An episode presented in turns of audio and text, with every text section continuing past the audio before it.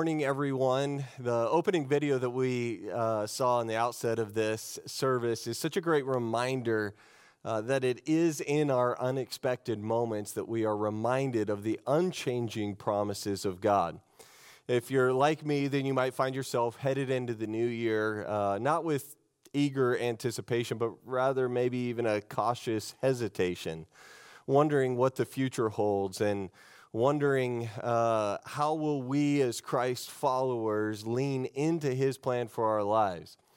If there's one thing that we've learned in 2020, it's that uh, the unexpected is now actually expected. We can respond with anxiousness, we can uh, respond with worry or fear, or we can actually go on the offense and we can press into the one thing that will bring about a peace that surpasses all understanding, which is what I talked about on Christmas Eve. Uh, I want to lead us uh, this coming year into 2021 with 21 days of prayer and fasting, starting on the first and going through the 21st. Now, this isn't something new to our church. We've done this over the years, and last year, uh, in to celebrate leap year, we did 29 days of prayer. Uh, we didn't do the fasting part, but I want us to kick the year off uh, right. That we're going to kick it off with 21 days of prayer and fasting. And uh, next Sunday, we're going to kick off a series called Book of Prayers, where we highlight some of the most powerful prayers of Scripture and bring those applications into our life. Today, I want to introduce us to the importance of prioritizing prayer in our life. And what I'm about to share with you isn't all that new or novel. But the genius of a sermon is not the, wow, I never thought of that before, but in the stuff you've always heard before, but haven't yet started doing. And if I could just encourage you this morning, I would say this is something that I believe we need to start doing. I want to take a look at an outline, really, the book of, uh, or Philippians chapter 4, not the entire book. We don't have time for that. But I want to take a look at and outline Philippians chapter 4 and highlight why prayer is so important to our life and why it ought to be the first response to every circumstance that we have. The first point that I want to make is that prayer replaces worry. The English root word for worry is to strangle. And maybe that's how you felt this past year. Maybe we've had thoughts like, I don't know, how's this going to work out? Uh, uh, what's going to happen with my life? What's going to happen with, and you fill in the blank with whatever it is that you're maybe worrying about. What we have to realize is that worry borrows from our future. In other words, if you worry about something and it happens, you've worried about it twice. If you worry and it doesn't happen, then you've worried in vain. Philippians 4 6 says, Don't be anxious about anything, but in every situation by prayer. I like how the, uh, the message paraphrase says it. It says, Don't fret and worry. Instead of worrying, pray. Let petitions and praises shape your worries into prayers, letting God know your concerns. This year, for 21 days of prayer, we want to help you as a family do this together. On, on Sunday, the 3rd, for the first 30 families that uh, come to the Welcome Center and claim their book, we're doing one book per family. Uh, there's a, we, we have a gift for you, and it's called Prayer Works. And I want to read it from you. It looks like this. Uh, this is the book that you'll get. And this is, uh, it's called Prayer Training and Strategy for Kids. So, this is an opportunity for you, families, especially with young children, for you to be able to go through 21 days of prayer together as you learn and grow. I want to read to you, this is from the chapter that's called What is Prayer? It's a conversation with God. And it says this it says, You can be sure that God is listening just as if you were talking to a friend. But unlike your earthly friends, God has the power to make all of your worries and fears work together for your good. It goes on and it says in Roman, uh, it goes on and says, uh, He alone has the ability to give you the desires of your heart. So when you're talking to your friends here on earth, remember that you have a powerful God in heaven who wants to talk to you too. Be sure to make time for him. Then just wait and see how it changes your life. What is something that makes you laugh? It has some questions uh, that, uh, that you can go ahead and read to your, uh, to your kids. It says, what, are, what is something that makes you laugh? Tell it to God. What are you afraid of? Tell Him. Make a habit of talking to Him as often as you would talk to your friends. Lay out your Bible as a reminder and whisper a prayer every time you see it. So each chapter just contains just a little bit of, of questions. It discusses things like what is prayer? Why should I pray? Uh, where do I pray? Is there a wrong way to pray? What should I pray for? And does God really hear me? So this is a, a gift that we want to give to you as our families. This is something that Pastor Julie has used in some of her classrooms and uh, we felt like this is a great opportunity to equip you. There's no charge, there's no cost. It's for the first 30 families. That's how many books we have. If we go through all those books, we'll get you, uh, we'll get you a book as soon as we can get some more in. So we want to equip you as parents to teach you how, uh, teach your children how to pray. Maybe even, you know, for some of you, you're like, man, I need that. Maybe this will be helpful to teach you how to pray as well. What a great reminder that He alone has the power to make all our worries and fears cease. That's, uh, that's what we just read about. I don't know about you, but it's easy to wonder God, where is all of this going? Like all of what we've experienced in 2020. The question is, is where is all this going? What's going to happen to us? What's going to happen to our families? In Matthew chapter 6, verse 34, it says, Therefore, don't worry about tomorrow for tomorrow will worry about itself. Each day has enough trouble of its own. The point that I want to make is that what we worry about the most reveals where we trust God the least. Prayer says we are going to grab our worries and we're going to release those to God.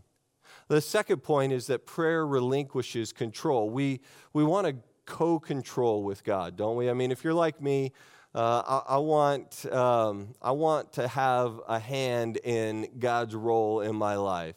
But Philippians 4 6 through 7 says, By prayer and petition, with thanksgiving, present. And what that word present means is to lay it down at his feet, submit it to him, present your request to God. And the peace of God, and this is that verse again, which transcends all understanding, will guard your hearts and minds in Christ Jesus. You could say it like this it can't be God's problem and my problem at the same exact time. We've got to release it to Him. We've got to present our problems, we've got to present our cares over to Him. Cast all your anxiety on Him because He cares for you, is what 1 Peter 5 7 says. That you could throw your whole weight of your anxieties upon Him, for you are His personal concern. That's the Phillips translation. Romans 15, 13 says, May the God of hope fill you with all joy and peace as you trust in him, so that you may overflow with hope by the power of the Holy Spirit. You recognize that some of these scriptures are very familiar from these past few weeks, and they're all coming to the culmination of us spending time dedicated in prayer in the coming year. The third thing that I want to point out is that prayer regulates our thinking. We have way too many things that are, to be honest, just polluting our minds. And we're saying, God, you have to wash my mind. You have to, to guard my the, the, the eyes. You have to guard my mind. Philippians 4 8 says it like this.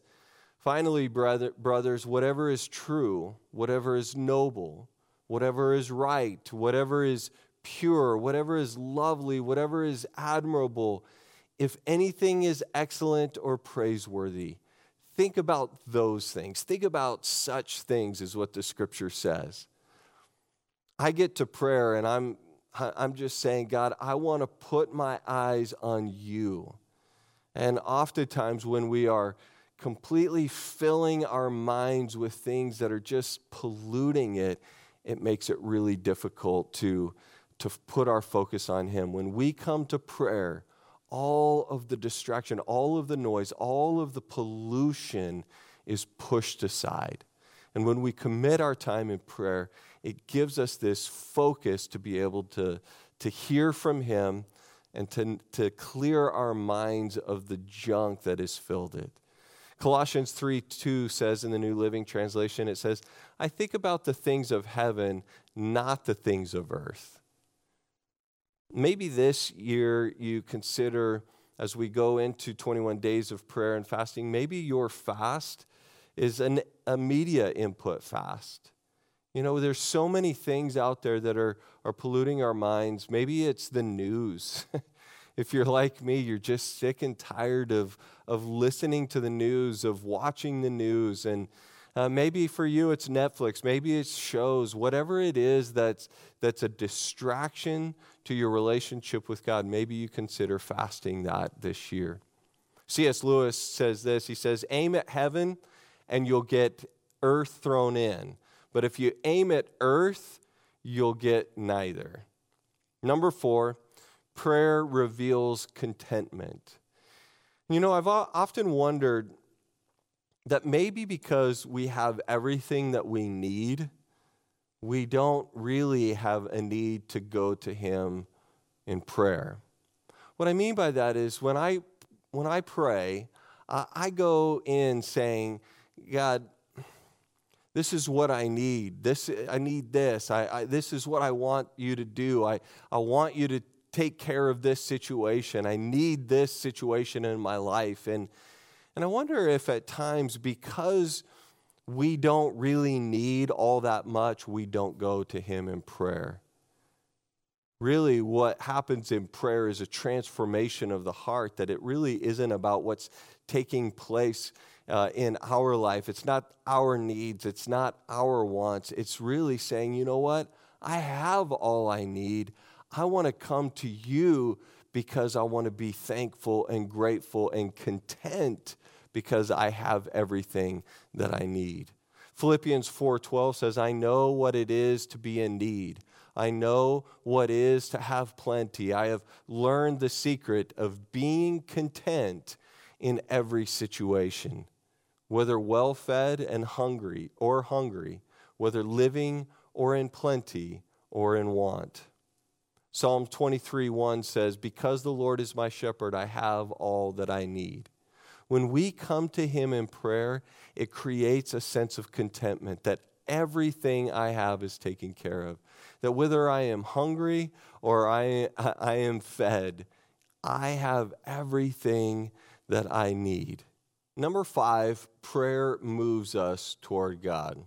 The, the reason why prayer is so important for our lives is because prayer doesn't move God towards us. That's not how it works.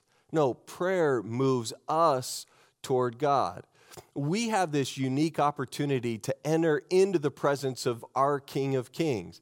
We get to praise his name. We get to give him glory for his grace and mercy that has been bestowed on each and every one of us. Our God is to be praised. We can personally choose to praise Him from our own mouths. But whether we make the personal decision we praise, uh, to praise Him or not, He is still worthy of our praise. Listen, God created us to praise Him, He created everything to praise Him.